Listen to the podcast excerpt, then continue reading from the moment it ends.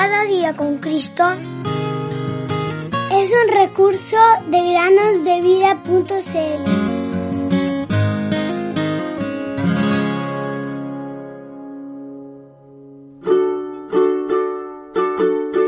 Es tiempo de buscar al Señor. Oseas 10, 12. Hola queridos amigos y amigas que nos escuchan en el podcast Cada día con Cristo.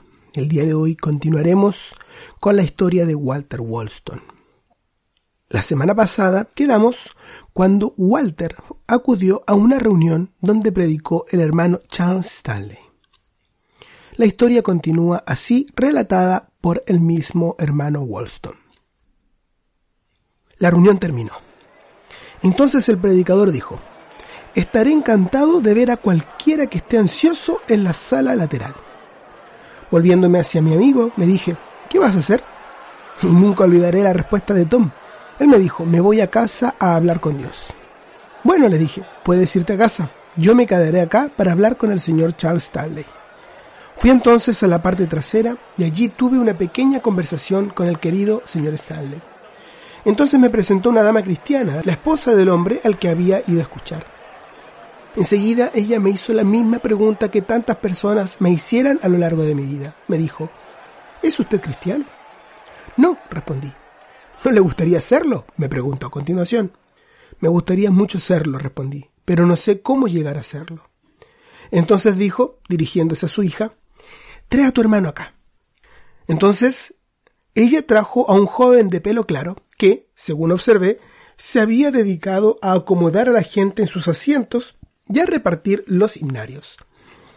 Él también participó activamente en la reunión posterior. Después de ser presentado, dijo, Me alegro de conocerle. ¿Puedo preguntarle si usted es cristiano? No, no lo soy, y no puedo profesar ser que lo soy. ¿No quiere usted ser cristiano? Sí, me gustaría mucho ser cristiano. ¿Y cómo vas a ser cristiano? Supongo que creyendo en el Señor Jesucristo, le dije. Sí, no hay otra manera, dijo él. ¿Crees en él? Sí, por supuesto, respondí. Todos creemos. ¿En qué cree usted? me preguntó a continuación. Nunca estuve tan desconcertado en toda mi vida. Y después de una pequeña pausa respondí, creo que Jesucristo vino al mundo para salvar a los pecadores. Ah, muy cierto. ¿Y es usted un pecador? Oh, sí, sé que soy un pecador. ¿Y él vino a salvarte? Eso espero, le respondí con duda. ¿Lo esperas? ¿Y te ha salvado? Oh, no, dije con asombro. ¿Por qué no? Porque no me siento salvado, no siento que soy salvo. Después de meditar un tiempo, continuó. Quieres ser salvo, pero no lo sientes. Exactamente, respondí. No lo siento. Entonces dijo, no tienes que sentirte salvo. Todo lo que tienes que hacer es creer lo que el Señor te dice. ¿Crees que Él es capaz de salvarte? Sí, le dije. ¿Y que está dispuesto a salvarte también? Sí, le volví a responder. ¿Y estás dispuesto a ser salvado? Estoy muy deseoso, respondí. Daría todo el mundo si lo tuviera por saber que soy salvo. Pero ¿cómo puedo saberlo si no lo siento? Seguramente no esperas que crea algo que no siento en mi corazón. Ciertamente lo hago, dijo él. Espero que creas, porque Dios lo dice, que el que cree en su Hijo amado es perdonado y salvado.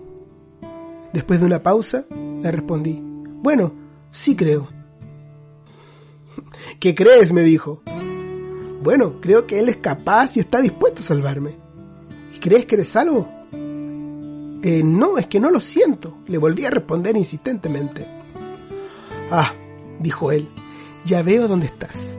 Y me citó este notable versículo que está en la epístola de Santiago que dice así. Tú crees que Dios es uno, haces bien.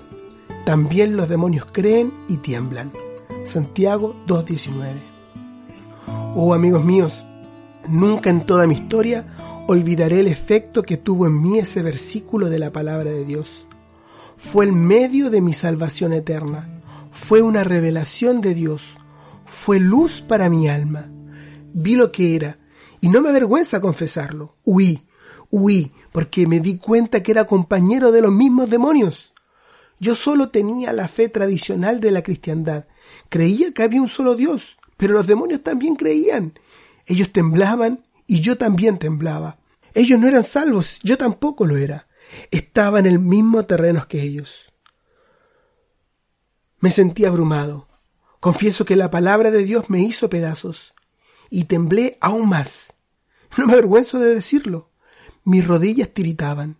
Me vi como lo que Dios sabía que era, un hombre que iba al infierno condenado por sus pecados, y con una fe convencional que no me iba a servir de nada. Querido amigo o amiga, ¿es esta tu posición? ¿Te encuentras en esta condición?